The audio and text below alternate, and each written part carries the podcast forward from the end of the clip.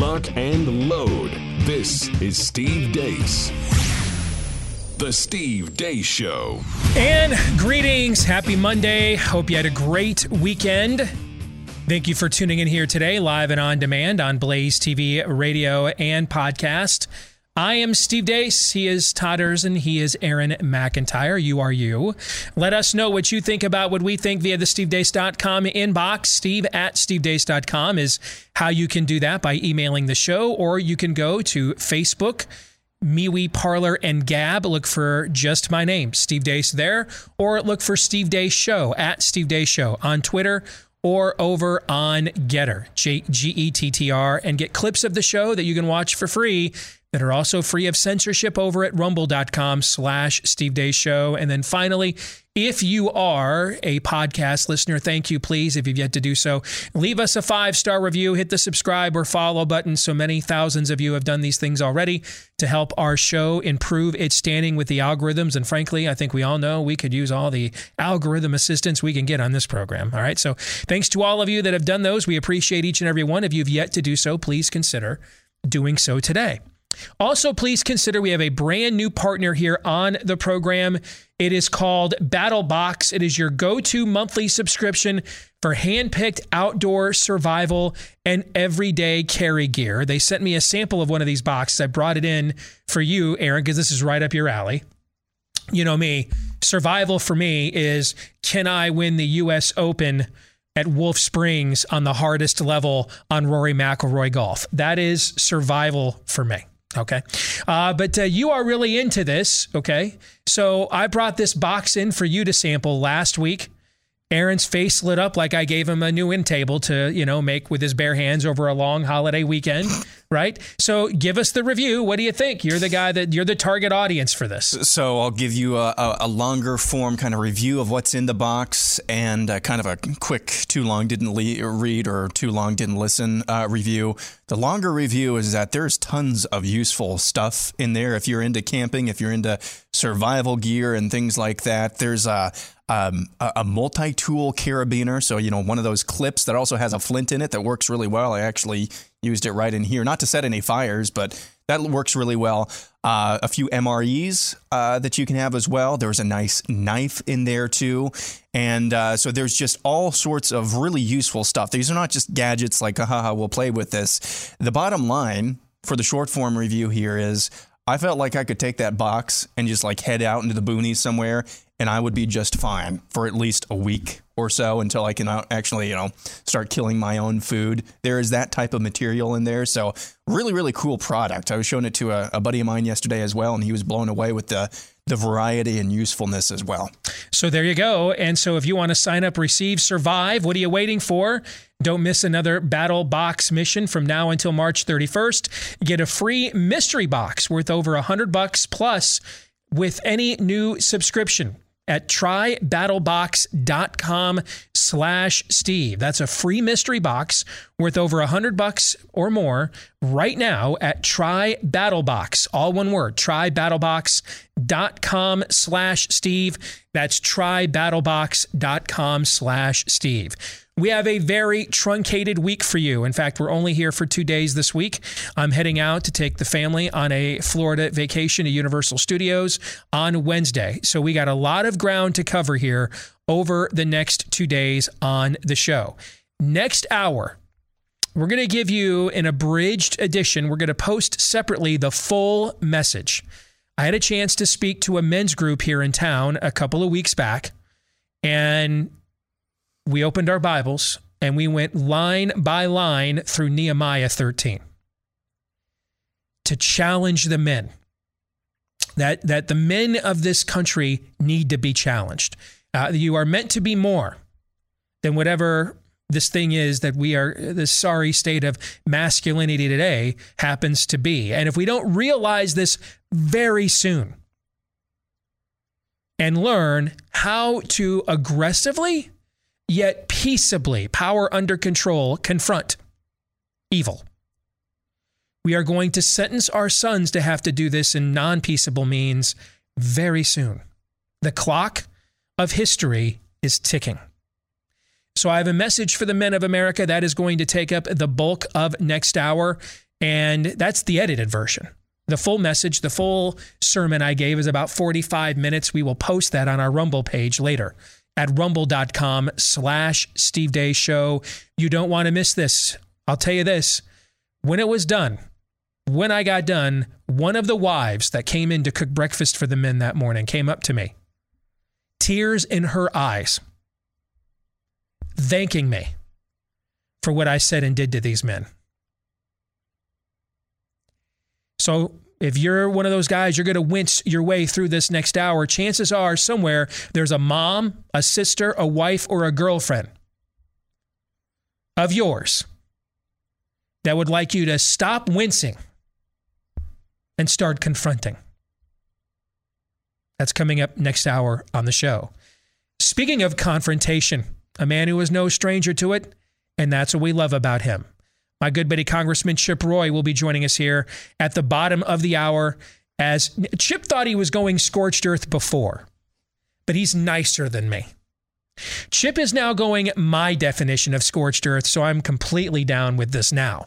All right, so we will name names and point you in the right direction of who needs to be called out and confronted. That's coming up at the bottom of this hour. But before we get to all of that, here is Aaron's rundown of what happened while we were away. What happened while we were away, brought to you by Winning. Canadian Prime Minister Justin Trudeau has tried his darndest to turn what's going on in Ottawa right now into the Canadian version of January 6th. He, along with his jackbooted thugs and the Royal Canadian Mounted Police and the Ottawa Police Department, have thoroughly turned into tyrants. If you are involved in this protest, we will actively look to identify you and follow up with financial sanctions and criminal charges. Absolutely. On Friday, Ottawa police sent in a team of horseback policemen right into a crowd of protesters, trampling a few, including this elderly lady in a mobility scooter. Nevertheless, the truckers resisted the temptation to turn violent, and in turn, several other protests kicked off around Canada in solidarity with the main event in Ottawa. The premier of the province of Alberta, Jason Kenney, announced over the weekend he's launching a legal battle to roll back Trudeau's invocation of the Emergencies Act. Sentence published in the Washington Post recently, the belief that one's entitlement to freedom is a key component of white supremacy. In Ukraine, it continues to be unclear what happens next. There were a couple of explosions in the separatist-controlled Donetsk region of Ukraine over the weekend, but no military movement reported as of now. French President Emmanuel Macron has reportedly brokered trilateral talks between France, Russia, and the U.S.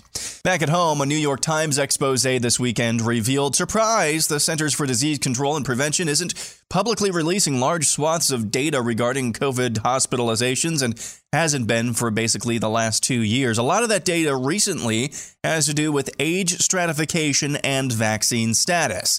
The Times spoke to a CDC official who said the agency has been reluctant to make those figures public because they might be misinterpreted as the vaccines being ineffective. Headline at The Atlantic over the weekend, mask mandates are illogical. So what? Another chart from researcher Ian Miller, cases in Hong Kong are now up 58,000% since Vox wrote an article describing how, quote, masks helped Hong Kong control coronavirus. Checking in on Bill Gates. You know, sadly, the virus itself, particularly the variant called Omicron, is a type of vaccine. That is, it creates both B cell and T cell immunity. And it's done a better job of getting out to the world population than we have with vaccines. Checking in on red states after badgering from a lefty teachers union, Republicans in the Indiana State Senate have watered down a bill that would allow parents more transparency in reviewing what their children are being taught in schools. Republicans have a 39-11 majority in the Indiana Senate. In Utah, Republican Governor Spencer Cox is set to veto a school choice bill. Cox has taken $75,000 in donations from the nation's largest teachers union. Moving on, an official for Meta, that's the company you know better as Facebook, was caught in an amateur child sex sting. Jaron A. Miles thought he was talking to a 13-year-old boy online when in reality he was talking to adults conducting the sting. So you're telling this 13-year-old boy that he makes you horny, correct? Could be perceived as such, yes. Oh, quit the bull, bro. I'm sick of your shit. Good. I won't have any restraint around you if I'm horny. What does that mean? It means I was flirting. I was talking to him throughout all of this. I'll let you know there was never any intention of ever meeting up with him. In addition to being a high-ranking official with Facebook, Miles was also a Rainbow Jihad activist and serves on the board of directors for Equality California. Facebook has since terminated their relationship with Miles. And finally, this Virginia mother went to her school board and confronted them about their mask hypocrisy. Miss Cass, you also yelled at me the last time I was here for taking off my mask, but here's a picture of you right here on Facebook with a crowd of people.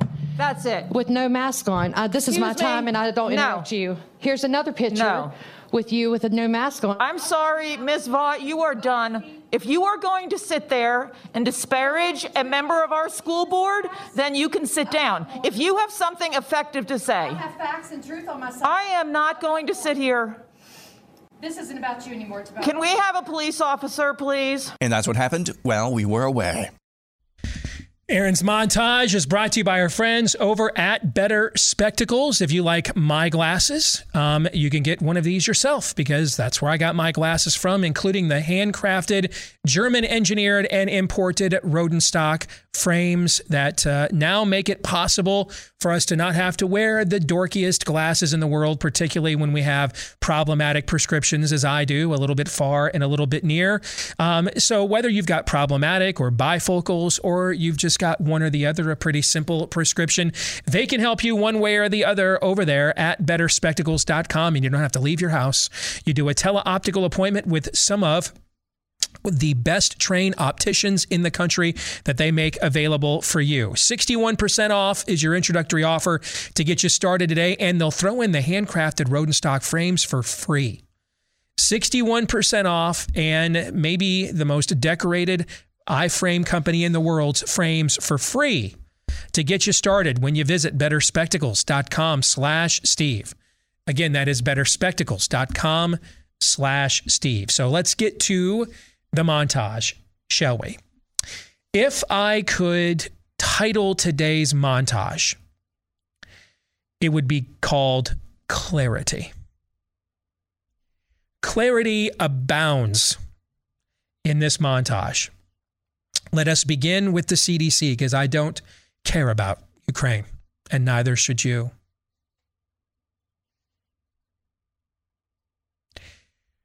We have been invaded by our own government over the last 23 months. We sent over there a vice president who can't bring herself to visit and deal with the border that she was put in charge of policing for her own country. And frankly, I am just, my way of life is much more under threat from Vladimir Putin at this point. Except it's not. That's what they want us to believe. Your way of life is much more under threat from your own government than Vladimir Putin at this point. I won't tell you his name. A buddy of mine sent me a piece that he had written asking me to promote it, demanding that President Biden bolster the military presence we have in the rest of the Baltic states that belong to NATO. I don't care. I didn't share it. I didn't respond. I don't care. I'm fighting for my own way of life right here in my own country and on like a subatomic level. So I don't care. And neither should you. Especially when it's in service to a government that deploys a health agency that admits to its own media in the New York Times. That it doesn't want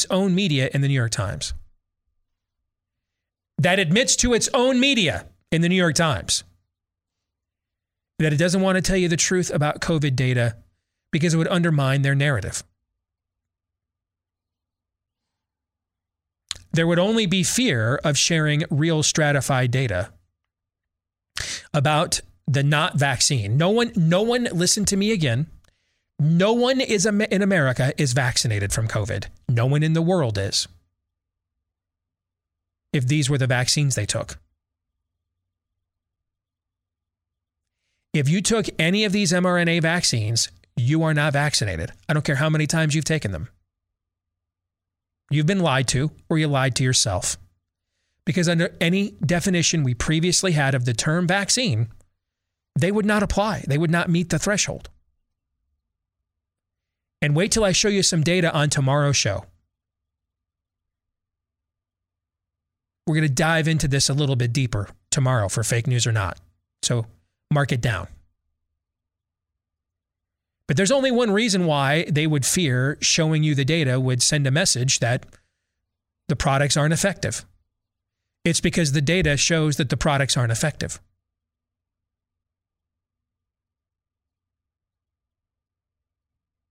Because they're not.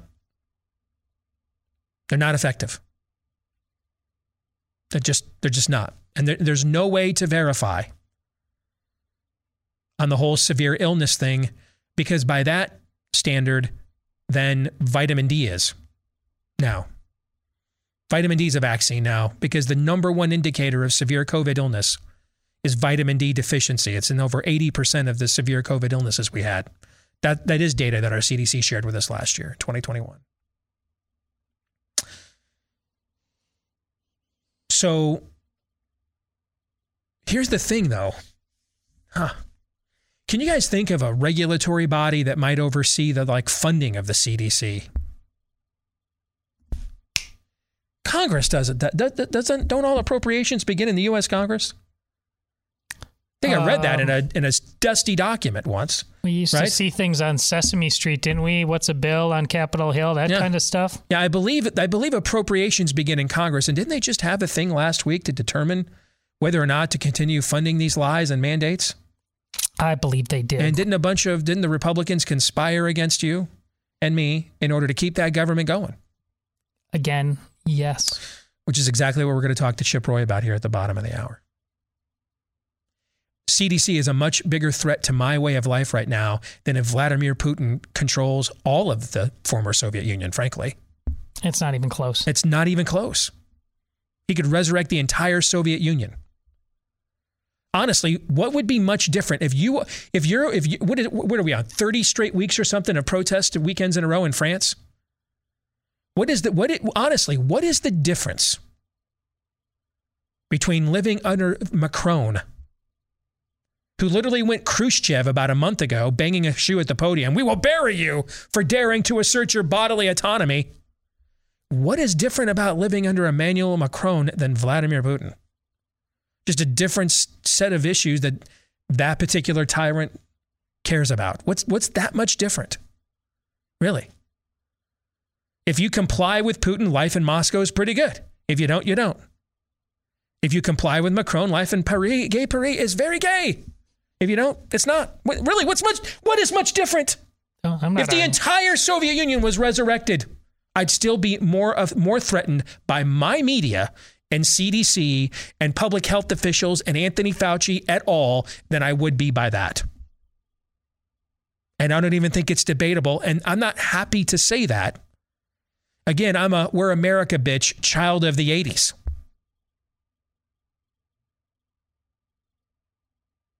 I like planting the flag. Now it's being planted on me, though. So it kind of has a different meaning and ring to it.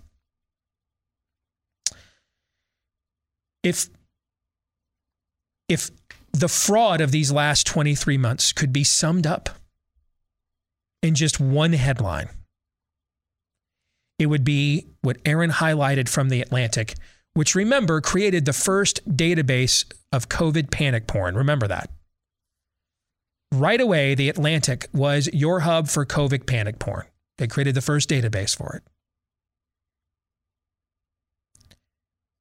And now, hey, imposing on your ability to breathe doesn't have to make sense.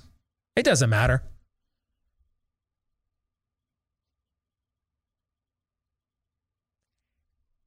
There doesn't have to be a standard. There needs not be any kind of lemon test. We don't have to know if something is effective. It doesn't have to be held accountable to any standard of effectiveness or efficacy whatsoever. Because what are you going to do about it? Exactly. What are you going to do about it? Let's find out.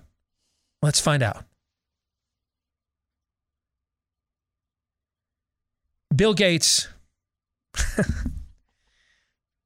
First of all, props to so many of you. I've gotten this email dozens of times the last few days. Basically saying, Steve, is Bill Gates just admitting your theory?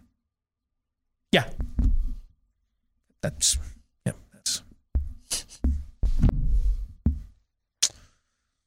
it's pretty much what he's doing.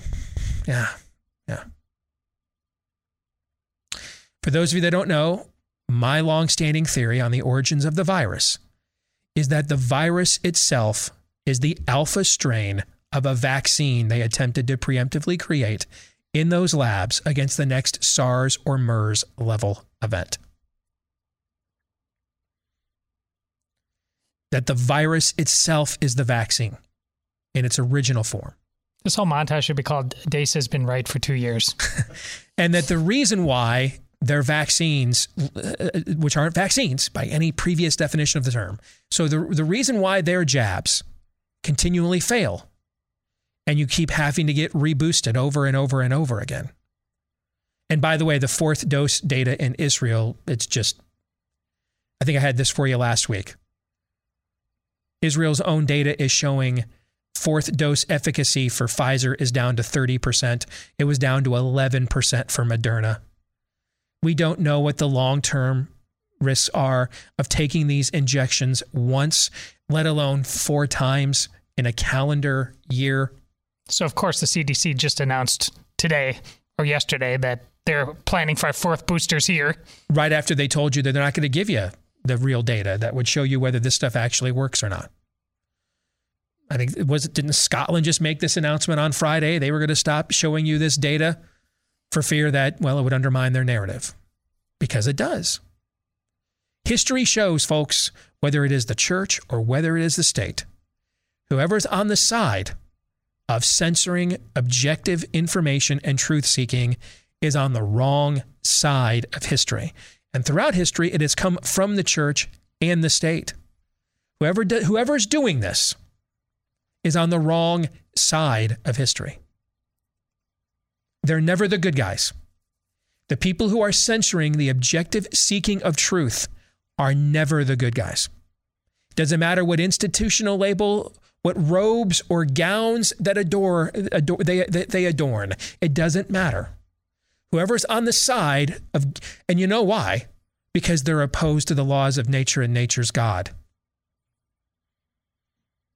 I mean, what are the 10 commandments? A very basic hermeneutical summation of the character of God. Why is it wrong to bear false witness? Because God is truth. Why is it wrong to steal? Because God is provider. Why is it wrong to kill? Because God is the source of life. And on and on and on it goes. They are a revelation of the character of God. That's what they are. Character of the Creator. So whoever is in the business of stymieing access to truth is working for the team down below. They're working for the team down under. I'm not even talking about Australia. They're just getting closer to that place. No, the real down under. They're on team down under. Like way down. They're never on the right side of history. Doesn't matter what religious regalia they adorn themselves with. It doesn't matter what enlightened secular utopian schemes they use to camouflage their own real schemes. They're always, they're the bad guys. Every single time. And now here we are with their attempts to stymie this virus. And they all failed, maybe made it worse. By any rudimentary study of data, Delta was worse in 2021 than what I would call the beta strain was in 2020. By any rudimentary study of data, 2021 was worse with COVID despite jabs than 2020 was without them. Even if I allow you some benefit of the doubt that some of that was because we were more in public and less locked down, it doesn't explain the full capability of that virulence. I'll tell you what would, though. A leaky vaccine that caused antibody-dependent enhancement. An evolutionary, small e, inferior product that therefore strengthened the resolve of the alpha in the room. That would do it. That's a possible explanation. That in many respects, the vaccines were victims of viral interference, like the flu and so many other viruses were, where they went by the wayside for the superior strain. That's what happens with your jabs. Until eventually, nature found a way in and of itself with just good old-fashioned virology. An endemicized virus or variant called Omicron comes around, milder, and provides the very immune protection from the more serious strains that we were looking for all this time, which kind of then begs another question, doesn't it? Would this have happened sooner had we not attempted to mass jab into a pandemic? I mean, we've been told that we don't get to ask questions about, well, the masks don't work. Well, it'd be even worse if we didn't wear them. Well, I mean, the lockdowns, well, it would have been even worse if we didn't lock down. Okay. Well, two can play at that game then. Two can argue unverifiable fallacies then. Is it not possible, therefore, that if your jab made the virus and Delta variant worse last year, that we would have had some form of an Omicron-level variant earlier and sooner had we practiced a traditional protection of the vulnerable and then herd immunity for everybody else strategy that worked for, I don't know, 6,000 years? Is that possible? Because that seems to be what's happening right now. And it's so obvious that now even Mr. Gates has to admit it.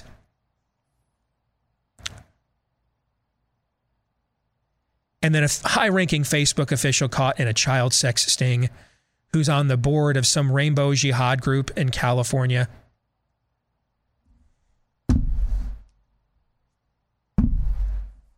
Requires no commentary. The story is the commentary. The story is the commentary. The facts of the story are commentary self-contained. Gentlemen, your thoughts? Going to that last thing, kind of the kicker of the woman at the school board meeting, just showing the hypocrisy right to their faces. This is what I was talking about on Friday when we're talking about Justin Trudeau or Castro, whichever you would like, in being drunk on power. When you hear that school board member, remember, this is a school board member. They have no personal power. They have very narrow jurisdictional authority in terms of, allocating funds to this and that and, what curriculum we're going to teach. They have very little jurisdictional authority. And yet that school board member, send in the cops, arrest her, take her away. Yes. Those people are so drunk on power. The peons. Your employees, the glorified, secretaries. That's basically what school board members are. They are your secretary, glorified secretary you hire to run the schools for you. They have become so drunk on this power that they think that you can just arrest you. Just say the word and you're arrested. What must it be like when you actually have real power? Well, we're seeing that with Justin Trudeau right now, and we will continue to see that at least for the next week or so, probably. We'll come back. We do have one guy that's fighting for us. The question is, are we going to fight with him? Congressman Chip Roy joins us here in a moment.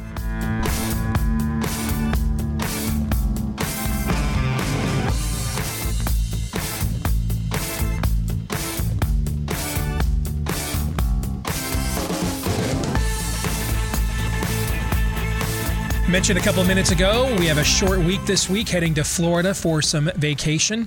I was a little worried. We had a nice little preview of spring the last few days here in Iowa. Today's kind of the last day of that.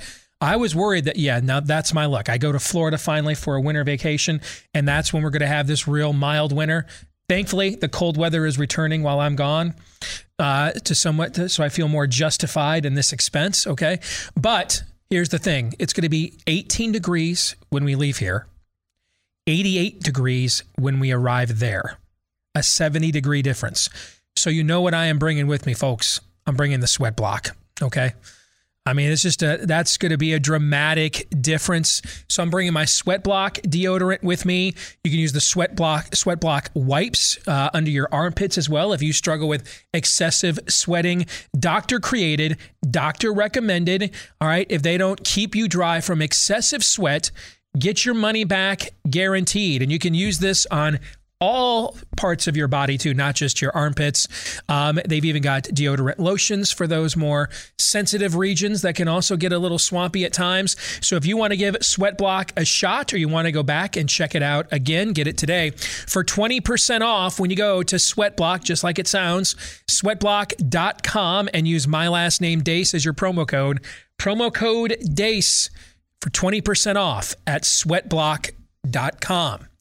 Well, speaking of causing and causes of excessive sweating, my good friend and Congressman Chip Roy is here because he is antagonizing and irritating all the right people. Good to see you, brother. How are you?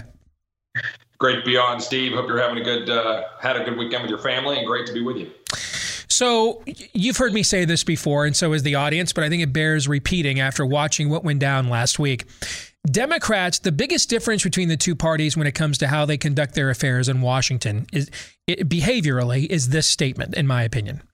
Democrats inspire their base to get to the outcome that they want.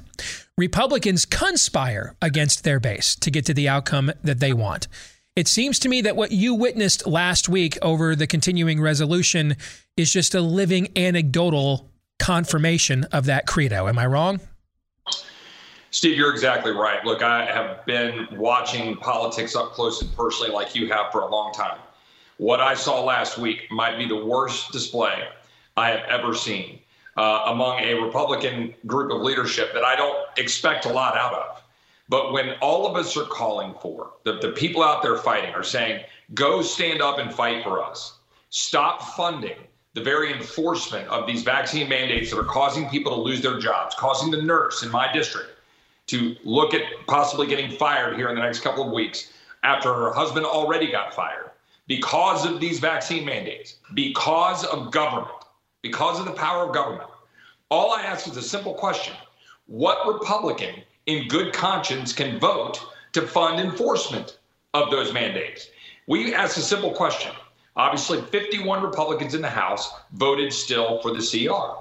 Fast forward to last week, and your audience knows this, but it bears remembering that when we forced a vote on an amendment, okay, Mike Lee, on an amendment to defund the mandates, to stop the vaccine mandates, and then Ted Cruz's amendment to stop the child masking in schools, you had four Republicans who literally walked out, weren't there. Lindsey Graham was in Israel. Richard Burr, I have no idea where he was, allegedly fishing, who knows. And then Jim Inhofe and Mitt Romney, that bag of garbage, Mitt Romney, was literally voting that day and walked out on the American people and refused to vote. And then that night, 19 Republican senators still voted to fund the enforcement of those mandates. It is absolutely appalling. And I refuse to be a part of the let's take back the House, let's take back the Senate crowd in Washington. I want to take back America. I want to do it now. And I don't want any more excuses from Republicans masquerading as conservatives. You are a veteran. You worked on Capitol Hill for both Ted Cruz and John Cornyn, who you went back and forth with on Twitter, your old boss, last week. So you know that these kinds of games have been played for a long time. I mean, you were on Cruz's staff, the scene in his 2016 book that opens the book. You were on his staff at that point in time when they were sitting there and game planning out who was going to take this crappy vote and cover each other's backsides for caucus cohesion and unity, right? So you know that this is not new, that these kinds of parlor games have gone on for many, many years. My question to you, though, with that in mind is this, Chip, because I think this is an important distinction our audience needs to know. Because I think a lot of our audience, you know, they're getting more radicalized, seeing the more radicalized threat that is facing them. Some examples that you cited. What we need to know, though, is this. How many people They're just don't know, because there's no point wasting time calling so-and-so if they're completely gone. You can't move them, so don't waste your time. Kick the dust off your sandals and move on. How many of your colleagues up there do you think just don't truly understand what time it is and need to be alerted by their constituents at the level of threat here? And then how many of them, it wouldn't matter. Like, I don't think it matters how many times you call Mitt Romney. Dude, the dude could have won the presidency on eating a damn chicken sandwich, Chip, and he wouldn't even do that, okay? So, like, how many of them just, we hate you, and we wouldn't do this even if we did get what time it was? And then how many of them really could get you could light a fire underneath their backsides, Chip? Well, I think on a slightly optimistic viewpoint, I think it's a small block that fall into that I hate you, I'm just going to do whatever, the opposite of whatever you want crowd. I do think that is a relatively small block. The much larger block of Republicans in the establishment, or whatever you want to call it, are ones who truly do not understand what time it is. I like the way that you put that, and some of our friends put that. I had an exchange today with some Republican leaders. I won't say who, I'm in private conversations, but in a broad sense, my position, and you've seen me call for it, and so have some of your viewers, calling for us to do something bold on March 1st, the day of the State of the Union, when Joe Biden's coming up and Nancy Pelosi and Chuck Schumer have this whole show set up, and you got to get tested, stick a stick up your nose, wear an N95. They're putting fence up around the Capitol. It's all a show. It's a sham. It's an offense. It's offensive to the American people. We shouldn't take part in it, in my view. And instead, we should do something bold. I've been saying we should get a charter plane, fly to McAllen, and we should go out, and all 262 Republicans in the Senate and the House should stand on the border in solidarity with the American people, the people of South Texas, Hispanics who are hopping mad at Joe Biden, standing up for a secure border, standing up for parents who've lost their kids on opioid poisonings, and send us a signal. We're not going to dance. We're not going to play this game, Joe Biden. We're going to fight for the American people. And you know what? I said, look, if that's logistically too difficult, fine. I get it. I would do it. But okay, what are we going to do instead? And what I said was, words aren't enough.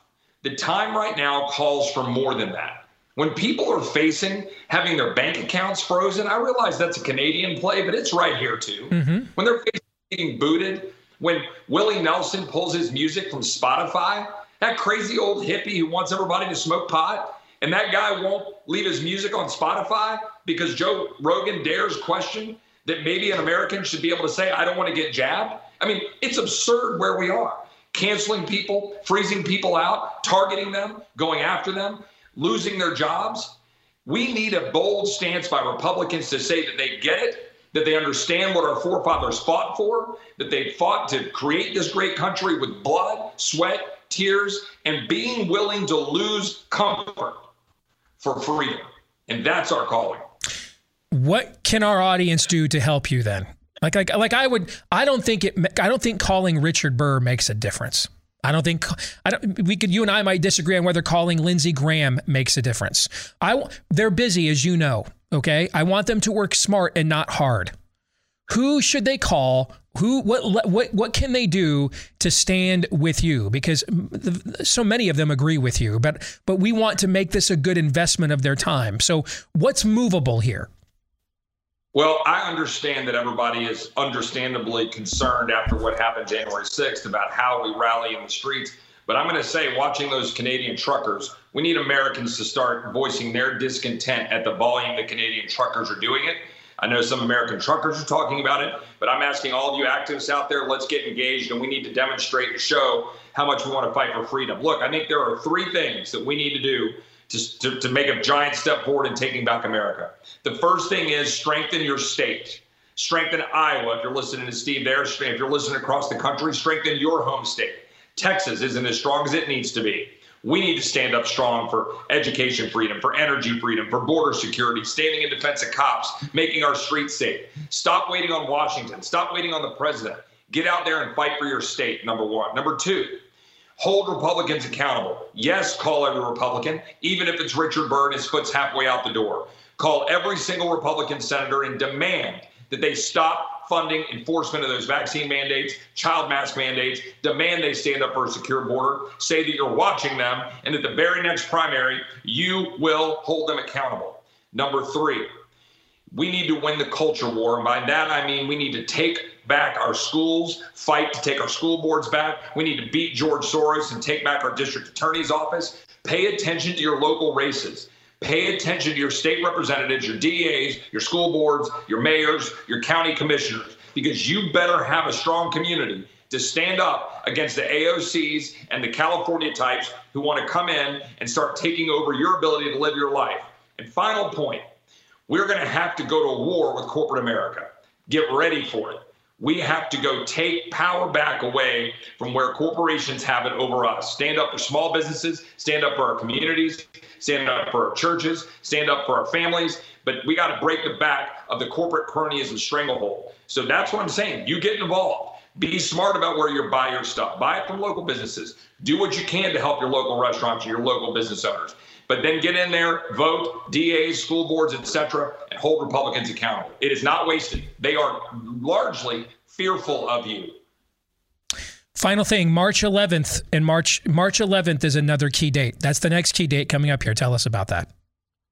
So, as you know, our Republican colleagues folded in December, punted till February 18th. We ginned up a pretty good fight. And we really rallied, and I think we sent a strong message on February 28th. Unfortunately, we fell short, as we just described.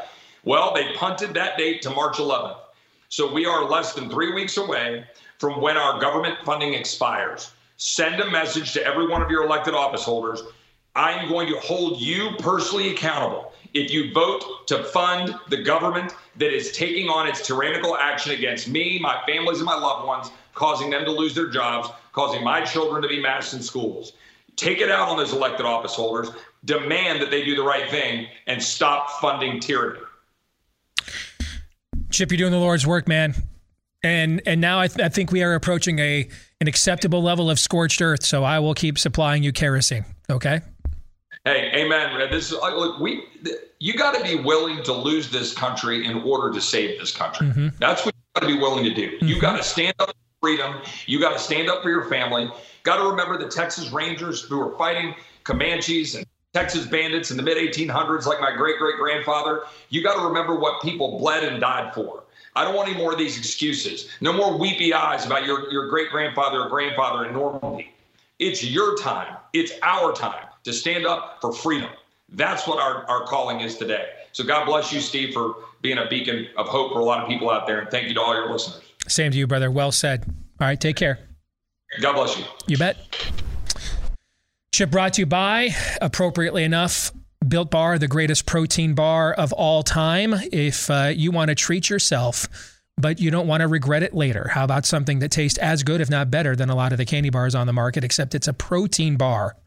You won't believe how good it is. I just had a coconut brownie chunk during the last break. Still number 2 in my Built Bar flavor power ratings. Still lives up to the hype. All of these flavors covered in real chocolate, loaded with real protein and flavor, not low, packed with carbs, calories, or sugars.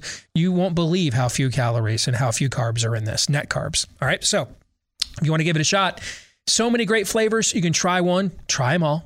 You can go for the first time or the next or the next or the next or the next time. And use my last name, Deace, as your promo code to get 15% off, DEACE, 15% off when you go to built.com for Built Bar. Built.com, promo code Deace to get 15% off at built.com. All right, some thoughts on the conversation we just had with Congressman Chip Roy. I love how his advice was not call this person here in D.C. said, no, right. It's right there in front of you somewhere locally where you have to do the work. They're scared of you there. You do it there. It's going to trickle up.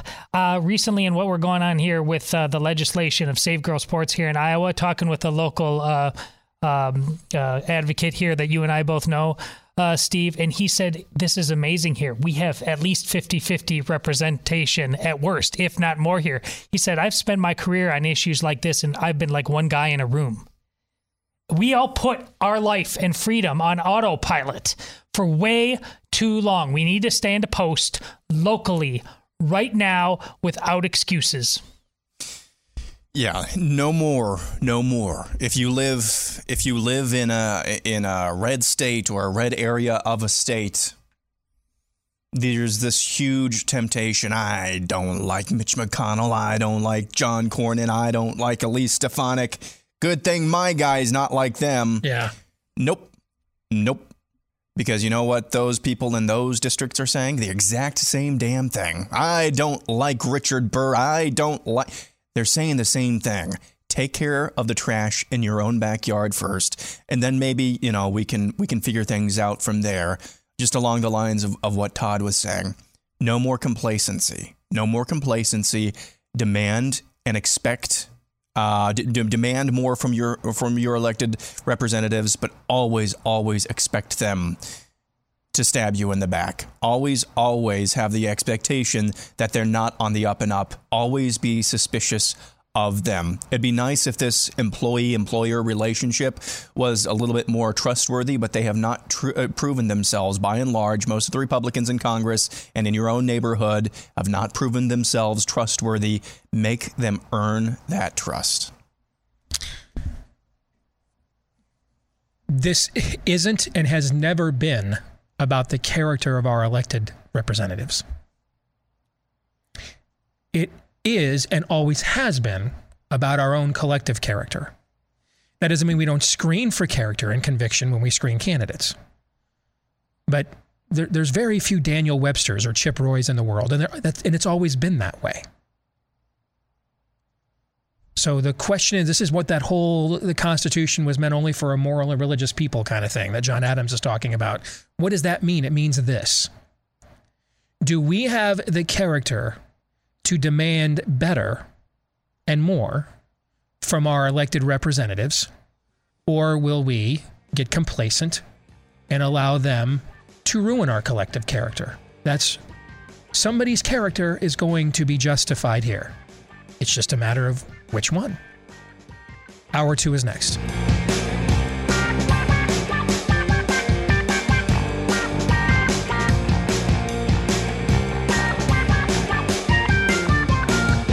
We're back with Hour 2, live and on demand here on Blaze TV, radio, and podcast. Steve Deace here with Todd Erz and Aaron McIntyre and all of you. This portion of the show brought to you by the Z-Stack from our new friend, Dr. Vladimir Zelenko, that we had on the show last week. If the last 2 years has taught us anything, it's that we have to take control of our own health. You simply cannot rely on government and big pharma any longer to protect you and your family. And that's where the Z-Stack comes in, specially formulated immune-boosting supplement that includes zinc, quercetin, vitamin C, vitamin D, all in one pill to undergird you, to give you that armor of protection, of prophylaxis, should you encounter a COVID infection later. By taking this daily, you are supercharging your immune system and can also maybe stay ahead of any potential future variants by preparing your immune system for them. So if you want to try it right now, you can also receive some exclusive updates from Dr. Zelenko. He's got a microbiology background, so you can keep yourself informed there as well at zstacklife.com/Deace. That's where you can go and order the Z-Stack and get a discount. When you go to Z-Stack, Z as in zebra, zstacklife.com/Deace. That's zstacklife.com/Deace.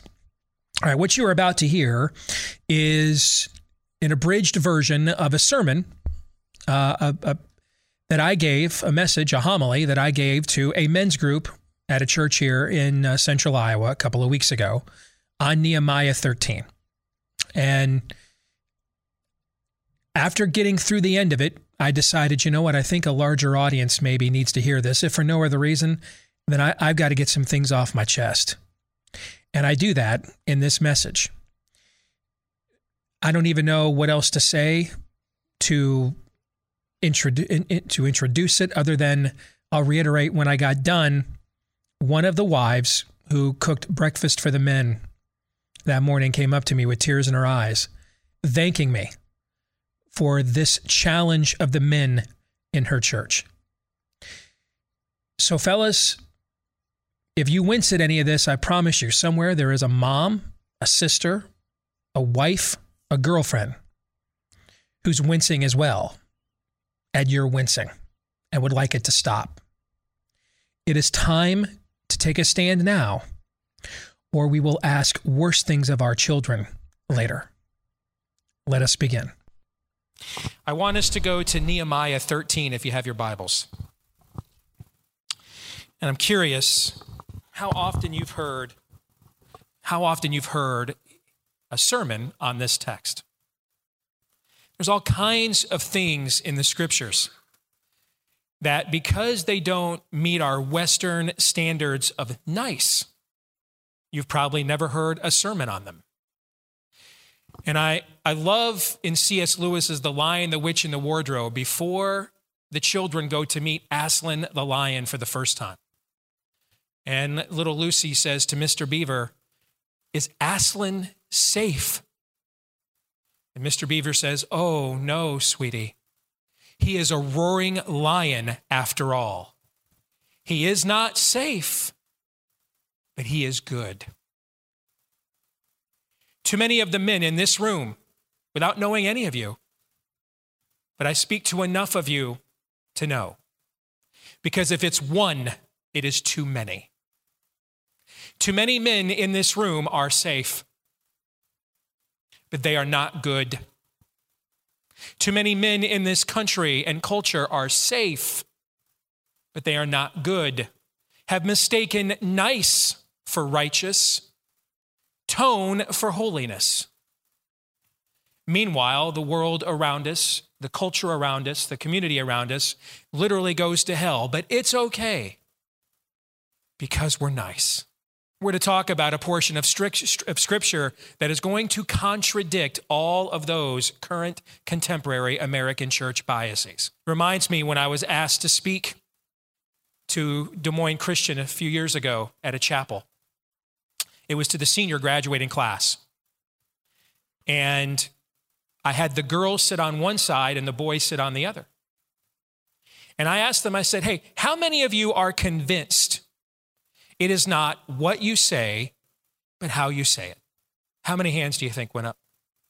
Almost every single one. So I said, "Let's test this." And I walked over to the girls and I said, "I want you to fast forward here in about 10 years. You're married with children. Your husband comes home from work and he says, 'Wow, dinner smells great. Is that my favorite dish again? I cannot believe how well kept the house is. I am a blessed man.' And then look at our children, dutifully home from school and doing their homework. 'You run a tight ship. I am a blessed man. Oh, by the way, we just hired a hot assistant at work. Her and I had quite the nooner. Anyway, what time's dinner? And my goodness, that's my favorite dress. You're beautiful.'" Silence in the auditorium. And I said, "Why so quiet? His tone was great. He complimented you at least several times before he then dropped the hammer on you. If it's not what you say, but how you say it, you should be totally okay with it because his tone was good." That is who we are as men in this country right now. The devil walks into our homes, has his way with our wives while we're in the room, then sweaty, spent, walks down the stairs, goes into our refrigerators, grabs a beer, and says, "Hey man, where's the remote?" And we give it to him because we're safe. That's why our kids were choked out by useless Chinese face diapers that never work, haven't worked, which is why you haven't worn those things your entire life over flu season. They don't work. That's why you get banned for saying things on social media that they then will admit are true. Like now CDC wants to tell you the truth, that their jabs don't work. And so you have to get them 4 times in a year.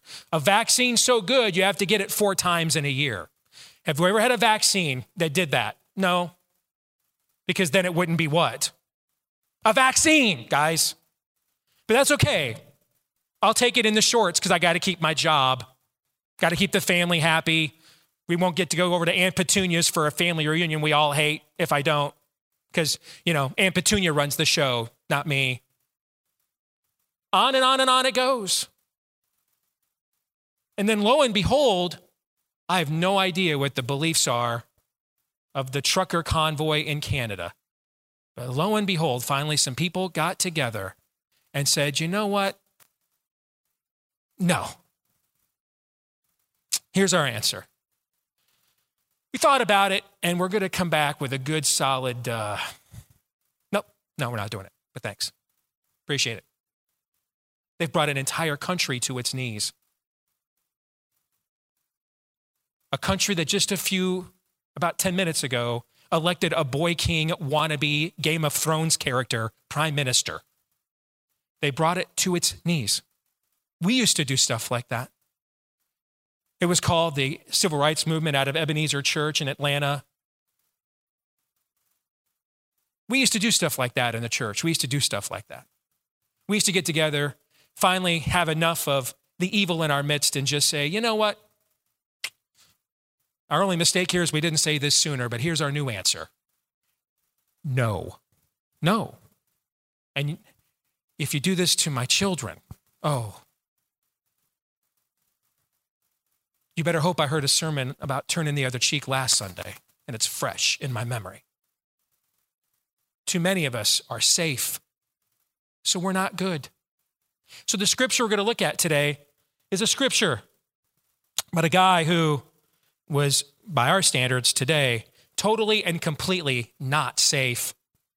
But something must be good because he is recorded into perpetuity, into all of eternity in the Word of God. In fact, he gets his own book. Got his own book. And we're going to listen today to the crescendo, how it ends, his final thoughts, or as it says in the header, his final reforms. Doesn't that sound so bureaucratic too? Final reforms, like they got together, they had a focus group, you know, they brainstormed this thing out, they worked the whiteboard, and they came together with their final reforms. Let me tell you how Nehemiah reforms things. On that day, they read from the book of Moses, that's the Bible, in the hearing of the people. And in it was found written that no Ammonite or Moabite should ever enter the assembly of God, for they did not meet the people of Israel with bread and water, but hired Balaam against them to curse them. Yet our God turned that curse into a blessing. As soon as the people heard the law, they separated from Israel all those of foreign descent. Now, foreign here does not necessarily mean ethnicity. It means belief. It's just that Israel was a direct theocracy, so the two were often linked.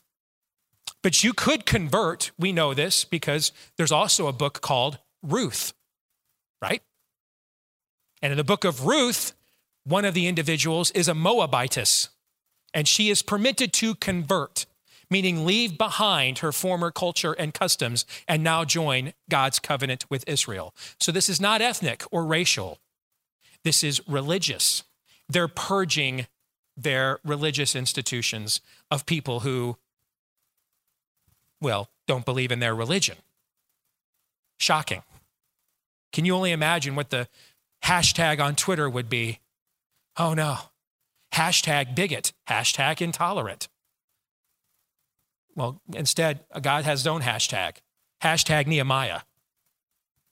That's trending for, if you know the date of this book, about 3,000 years. Now, before this, Eliashib, the priest, who was appointed over the chambers of the house of our God, and who was related to Tobiah. Now, Tobiah, this is a key name here. In the book of Nehemiah, there are two villains, Tobiah and Sanballat. Sanballat's name will come up here at the end of this chapter. Tobiah and Sanballat are the two little pipsqueak losers who attempt to come up to Nehemiah when he's got his sword in one hand, all right, and a working tool to rebuild the walls and the Bible in another, all right? And they try to get him to come down from the wall, to talk, to focus group it, to brainstorm it, to chat it out. Join our Snapchat. Hang out in the lobby and let's talk about it. They're poser losers sent by the devil himself in order to stop the reasserting of the walls and the laying of the foundation of the temple, because it's not about reasserting or relabeling a nation state. It's about reestablishing a religious covenant. That's what this is. Those things are all symbolic of that. And so the devil doesn't want that covenant reestablished and re-recognized. So he sent Sanballat and Tobiah as his emissaries, just as God sent Nehemiah. Whenever you in your life attempt to rebuild the walls at work, in your family, here, in your community, I promise you, Sanballat and Tobiah will show up. I promise. If they don't, then you're not really rebuilding anything. You're not resetting anything, at least nothing godly or righteous. You want Sanballat and Tobiah to show up. There used to be a time we used to have meetings like this and encourage the men to not overreact in confronting evil, to not do evil themselves. Don't do evil and call it good because you're confronting evil. That used to be what we'd have to do in men's ministries like this in America. It was a simpler time then. Now we have to say, men, evil, bad, confront, good. Sanballat and Tobiah will show, I promise, they will. And sometimes it'll be family members. Sometimes it'll be the guy sitting next to you here in the room. Why? Because you're making him uncomfortable because you've committed to an action. You've acted on conviction, and he's uncomfortable with that because it convicts him that he's not, he's soft. So come down from the wall. Don't do the action. Don't rebuild your families. Don't rebuild your city. Don't rebuild your country. Don't rebuild your church. Don't rebuild the temple. It's offensive. Come down and let's talk it out. Now, before this, let's go back to the text. Eliashib, the priest, who was appointed over the chambers of the house of our God and who was related to Tobiah. So what does this mean? So we just heard a second ago, they just purged, they thought they did anyway, they just got through purging the church of unbelievers. Now, there's a difference between a lack of faith and unbelief. A lack of faith, that's someone who's a sheep. We feed the sheep. Unbelief is a wolf. We shoot the wolves. Feed the sheep and we shoot the wolves. The priest is related to the wolf. That didn't take long. The priest is related to the wolf. And so what does he do? He prepared for Tobiah a large chamber.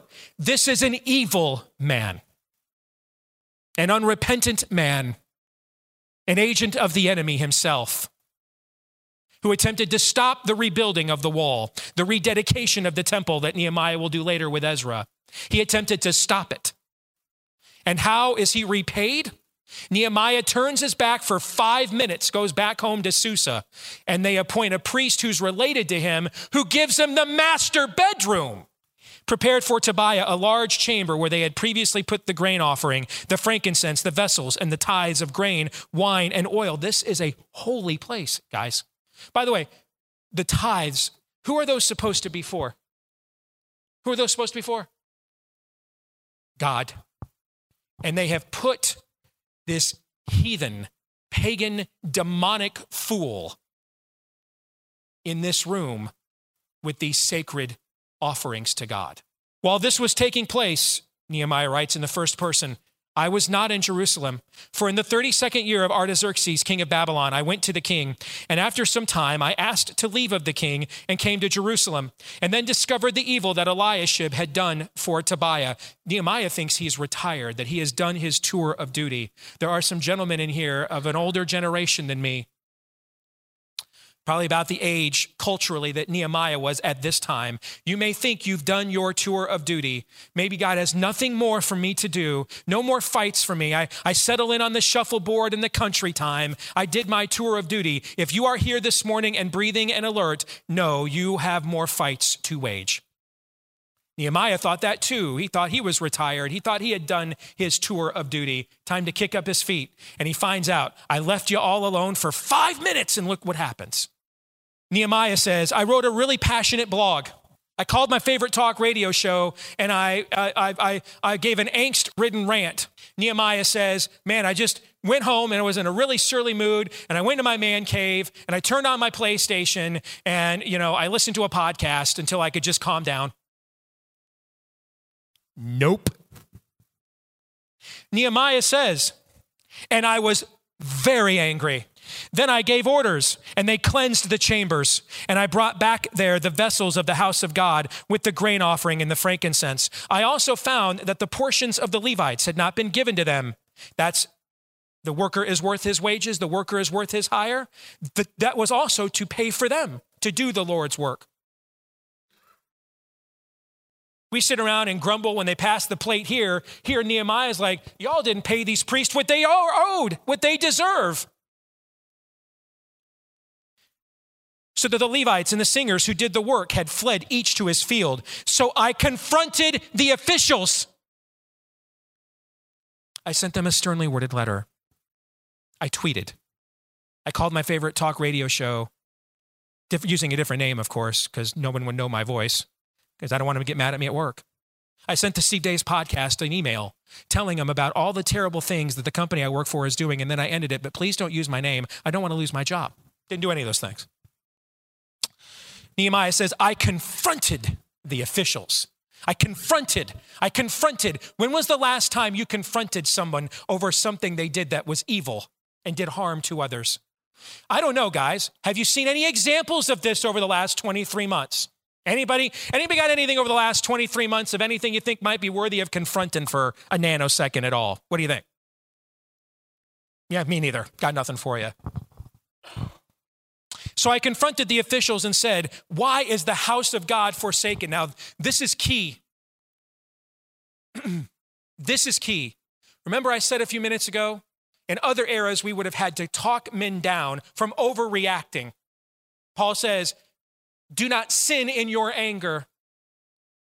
We look at that as that's an action or a tone that we could exercise that would cause us to sin.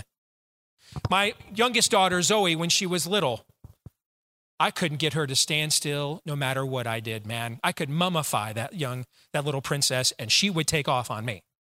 So one day we're in the Hy-Vee parking lot, putting the groceries away, and I looked at Zoe and I said, sweetie, just sit right here. Let Daddy do this real quick, and then I'll get you in, and we'll be good to go. Like Nehemiah, man, I turned my back for a minute. Where do you think Zoe is? Trying to make her way through the icy parking lot. Now, I suppose what I could have done here, Zoe, sweetie, Pumpkinhead, that's what we used to call her when she was little. Your daddy's sweetheart, I still call her that now at 16. Please come back. Please, I wouldn't want to violate your free will, of course. So please come back of your own volition to the car and don't play in traffic where it's unsafe. And then just allowed her on her own to figure it out. I could have done that. Would that have made me a good dad? I don't know. I chose the other path. As fast as I could, which if you're looking at me, clearly isn't all that fast.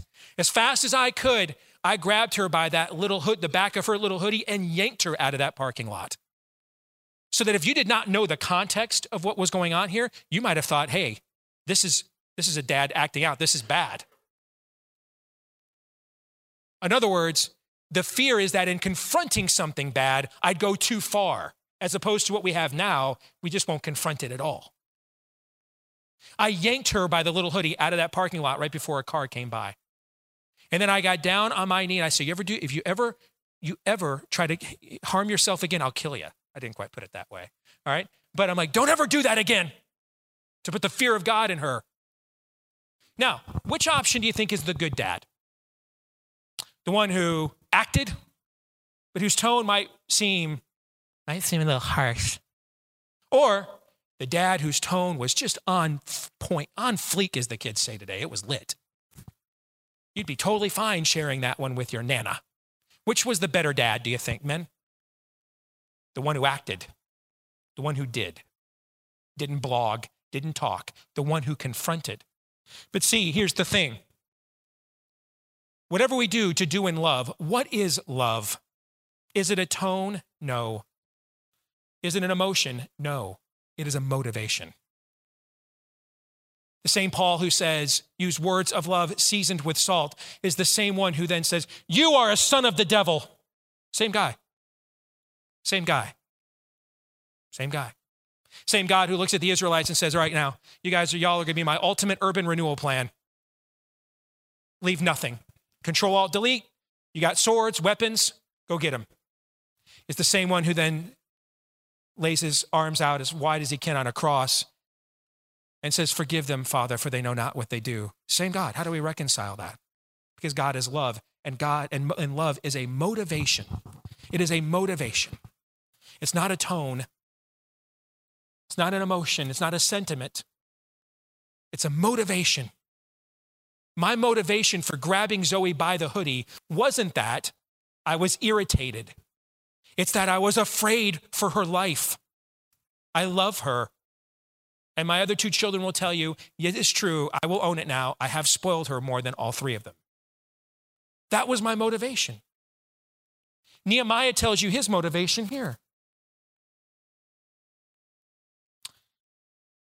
Nehemiah says, why is the house of God forsaken? Nehemiah does not say, didn't I tell you guys what to do? Why aren't you following my orders? Goodness, I leave you guys alone for 5 minutes and look what happens. It's not what he does. Why is the house of God forsaken? Nehemiah's motivation for confrontation is the love of God.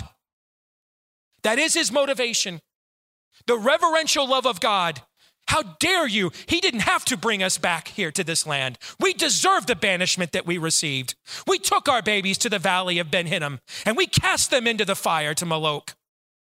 We did not deserve this. We violated everything Moses warned us about. And yet he did bring us back. And he didn't have to, and we don't deserve it. And you've already forsaken his house? That's the motivation. Nehemiah loves God.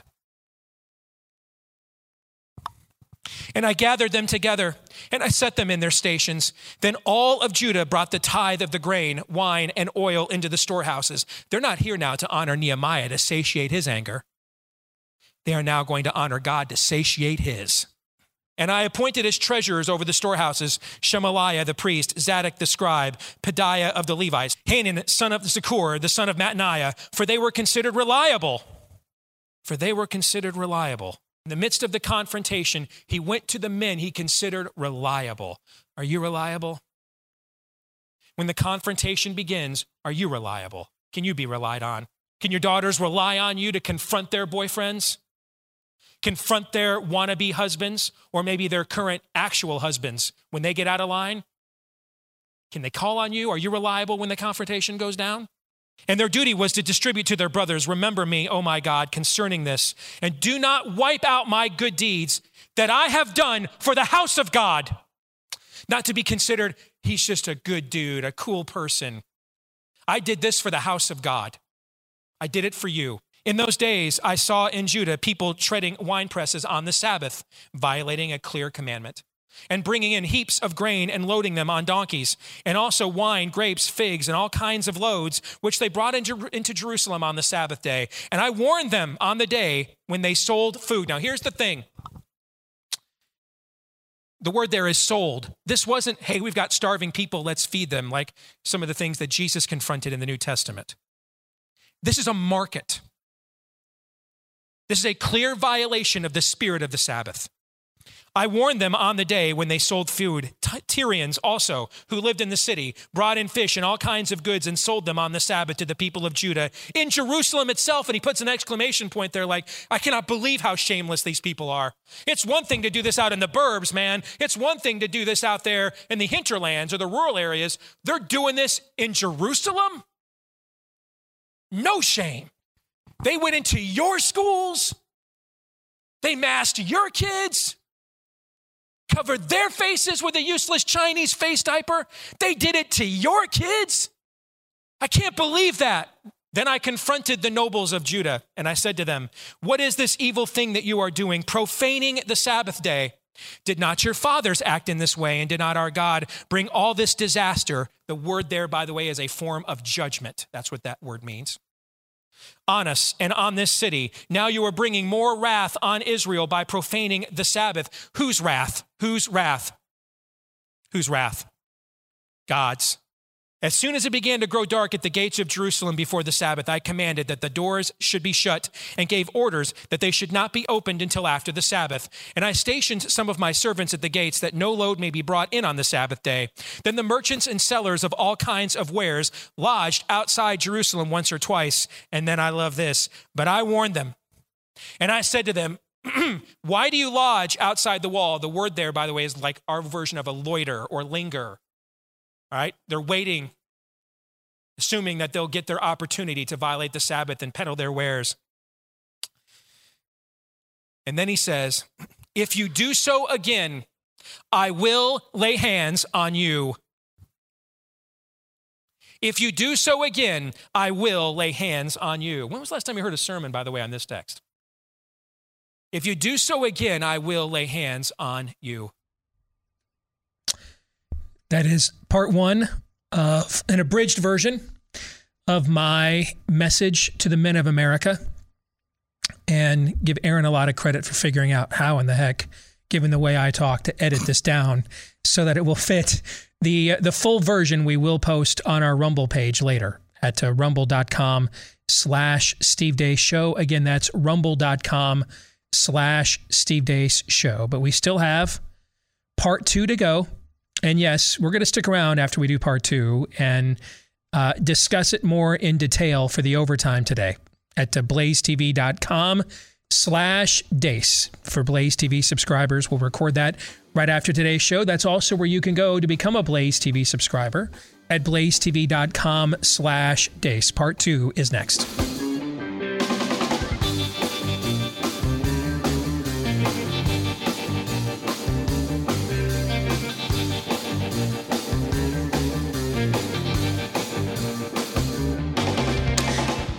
Well, I know there's quite a few frustrated women listening to this, and when we get done with part two, you might want a cigarette afterwards. How about a glass of wine instead? It's a tad bit healthier. From our friends over at Bonner Private Wine, some of the best red wines available in the world. They are grown from grapes deep in the Andes Mountains down in Argentina. All three of us have tried these wines, enjoy them immensely. Todd has enjoyed them immensely, though. Even more. Okay. These are Todd's Built Bars, are these red wines that we get in. Is that fair? Oh, more than fair. Yes. I will do all my own science on these. All right. So if you want to find out why this has become Todd's addiction, and we all like them too, but I mean, Todd really likes them. All right. So you can visit bonnerprivatewines.com/Steve. Fantastic red wines. It's getting to be grilling season here again soon.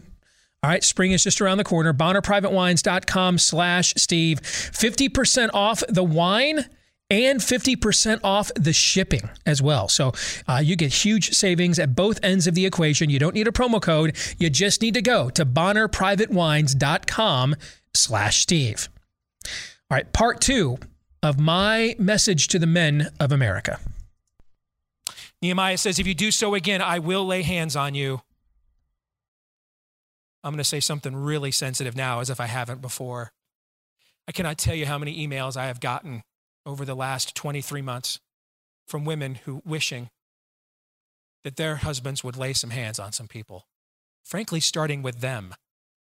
How can I get my husband to realize sex with me is better than whatever they're doing on the internet? And then maybe can I stoke my husband's passion that he might actually stand up and defend our kids, defend our way of life? How do I get him to do that? Then I commanded the Levites that they should purify themselves and come and guard the gates to keep the Sabbath day holy. Remember this also in my favor, O my God, and spare me according to the greatness of your steadfast love. In those days, I also saw the Jews who had married women of Ashdod, Ammon, and Moab, and half of their children spoke the language of Ashdod, and they could not speak the language of Judah, but only the language of each other people, meaning they had completely abandoned their birthright. And I confronted them, there's that word again, and I cursed them, and I beat some of them and pulled out their hair. And I made them take an oath in the name of God, saying, you shall not give your daughters to their sons or take their daughters for your sons or for yourselves. In other words, you will not marry outside of God's covenant and bring other religions, demonic religions, into this covenant. You will not do it. What happened to Solomon's reign? He goes from the wisest man who ever lived to building bigger temples for pagan women that he's married to and their gods than he did the God. Did Solomon, king of Israel, sin on account of such women? Among the many nations, there was no king like him, and he was beloved by his God, and God made him king over all Israel. Nevertheless, foreign women made even him to sin. Shall we then listen to you and do all this great evil and act treacherously against our God by marrying foreign women? Again, the foreign context here is people of a fake demonic religion. And one of the sons of Jehoiada, the son of Eliashib, the high priest, was the son-in-law of Sanballat the Horonite. There's that name I promised you earlier. Therefore, I chased him from me. Notice all the action verbs here. Have you noticed this? I confronted, I chased, I grabbed. Remember them, oh my God, because they have desecrated the priesthood and the covenant of the priesthood of the Levites. Just as he asked God to remember him for what he did in service to him, he asked God to remember them in judgment for what they did against him and his people. He asks for justice. Thus I cleansed them from everything foreign and established the duties of the priests and Levites, each in his own work. And I provided for the wood offering at appointed times and for the first fruits. Now we're going to have reformation. We are going to worship. What's a reformation? Worshiping God in the way he deserves and demands. That's what it means. From a portion of scripture that you've never in your life probably heard a sermon from, or certainly not in recent times, because it violates every edict of watered down. We don't have toxic masculinity in America. We don't have any masculinity. Final words. Remember me, oh my God, for good. Now, I will confess something to you here this morning. I've had a lot of pent-up frustration these last 23 months, watching our passivity play itself out on a large scale. And that's why I'm glad they fed you all this morning before I talked and gave you a good breakfast, because unfortunately, I just took some of that out on you, okay? In the last 23 months, whether you could breathe, whether you could go to church, whether you could leave your home, these are things no previous generation of Americans, unless they were black and lived in the South during Jim Crow or during the era of slavery, but en masse, no previous generation of Americans have ever had to wrestle with, ever. And why is that? Because as Chesterton once said, we're the only country that was ever founded on a creed. And what is that creed? That all men are created equal, endowed by their creator with certain unalienable or God-given rights. Among these are life, liberty, and the pursuit of happiness. In other words, our belief system is that creed. It is no coincidence that as the country has turned more away from God and the church, it has turned more to the kind of tyranny and oppression that you have experienced over the last 23 months. And if we do not confront it, men, and we don't do it peaceably now, some of you have your sons here. Look at them for me, please. Because if you don't confront them peaceably now, you're going to sentence your sons to have to confront them in a different means later. Did you see the video that went out over from Nevada the other day, the children celebrating when they got to take their masks off? Where were the convoys of parents who sent their kids into those schools saying, no, but we thought about it, looked at your idea, and here's our answer. That's got to be a no for me, dog. I watched a documentary about a guy named Jordan Peterson about 6 months ago, the Canadian psychologist that's become like a global phenomenon. And with everything I have going on, I just wasn't that familiar with his work. So I was kind of wanting to see, what is it about this guy? What's his message that's different from what all kinds of us were already doing? And watching this documentary, it dawned on, it became very clear as I watched young men, your Gen Z millennial young men, waiting long lines after one of his talks, where frankly, he had just berated them the way I just did you. If you watch his talks, that's often what he does. Clean your room, get a job, marry a girl. That's pretty much what he does. He's like the male Dr. Laura, all right? And you sit there and berated these guys for 60 minutes. But then he closed with the idea that the reason I berated you is because you were made to be more than this. There's more to your life than this. And lines of young men came up to honor him as if he were their father, or another kind of father, their priest. And it broke my heart, because I know what that means, because I was one of those young men. I grew up in a home where I had to once defend my mom from my own dad. I grew up in a home with domestic violence. I grew up in a home where no one told me, you're a man now. You are ready to assume the legacy, the responsibility that God has for your life. No one told me that.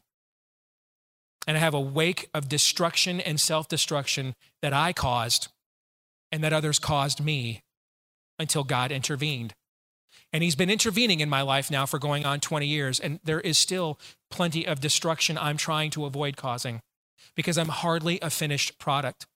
And I know a lot of you think, you know what, Steve, I'm not holy enough. I'm not righteous enough. I'm not moral enough. I don't have the standing to confront anybody.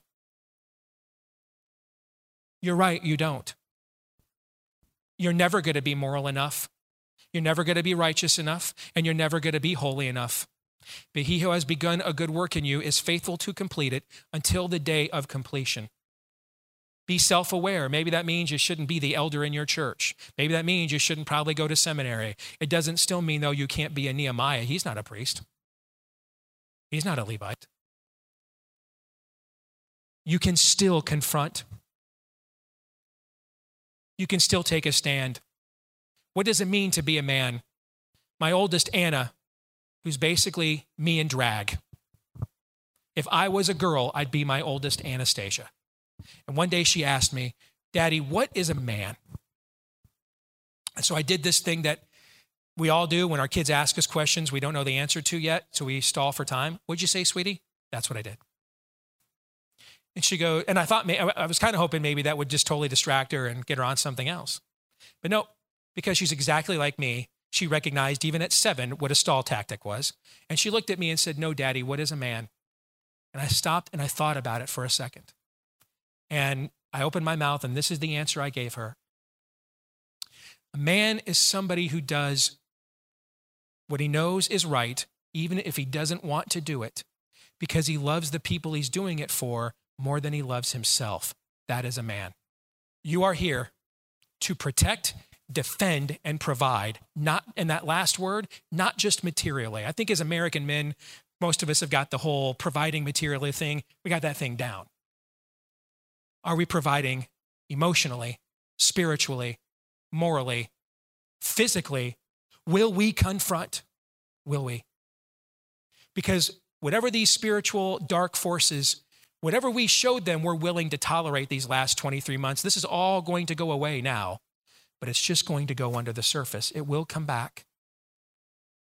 We showed evil that we are willing to tolerate it to a point. Evil never retreats on its own. It must be confronted and forced back. When it returns, and mark my words, it will. It may not be a virus, it may be in a different context, but it will come back. Something wicked this way comes. It will return. Are you ready now to confront? Will you confront? Will you protect, defend, and provide? Because it will come back. And I close with this. I have good news for you this morning. If you are unsure of whether or not you have what it takes to do that, we're going to find out, because all of us are going to be challenged to that degree. You are watching spiritual warfare play out within a culture on a level that is right out of a Left Behind book. And it's happening right now in the era in which you live. You have three options. You're a treacherous Sanballat and Tobiah. You can continue in the cruelty of the passivity that has relegated us to nothing other than just clock punchers at a job, putting food on a table with no other greater purpose or mission than that. You know, the American dream. Or you can be a Nehemiah, and the choice is now yours. Thank you.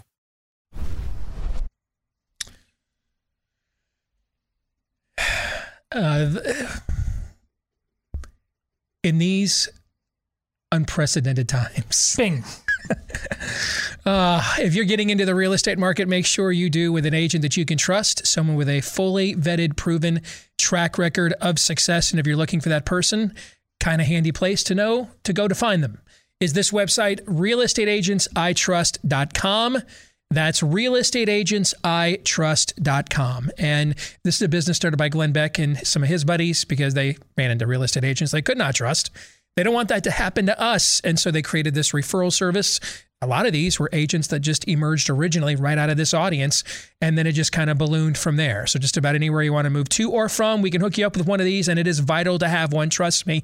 Realestateagentsitrust.com. That's realestateagentsitrust.com.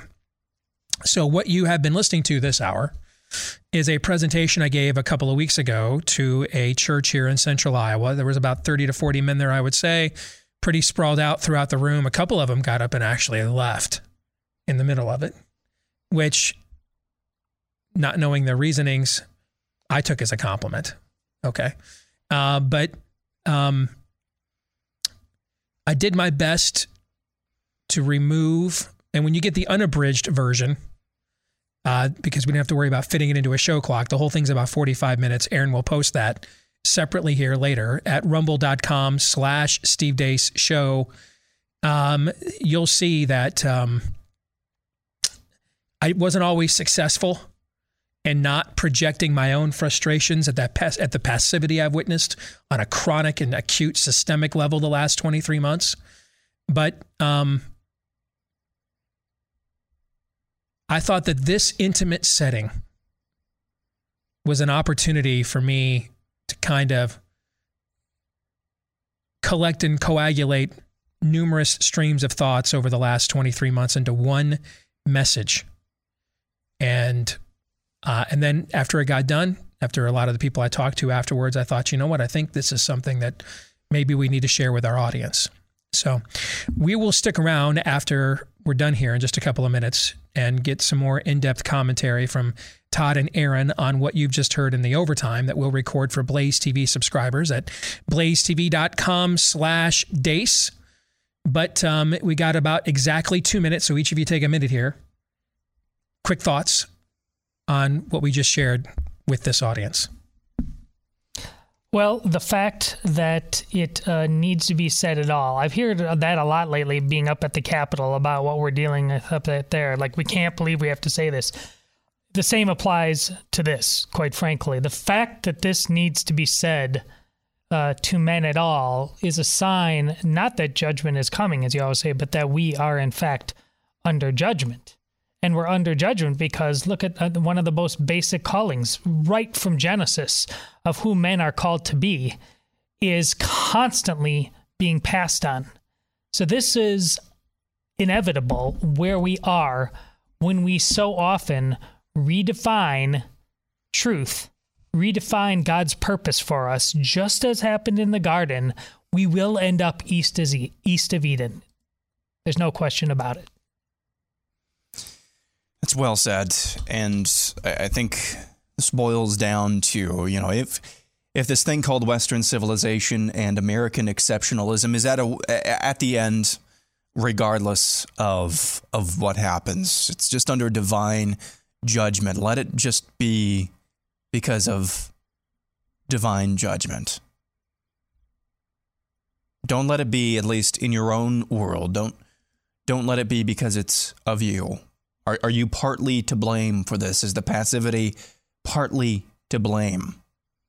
If the answer to that question is anything short of no, when you get time to die and go be with Jesus, something along the way went wrong, but you still have time. No wasted ammo, men. Can't take any of it with you. Fire every bullet you have while you can. John 3:17.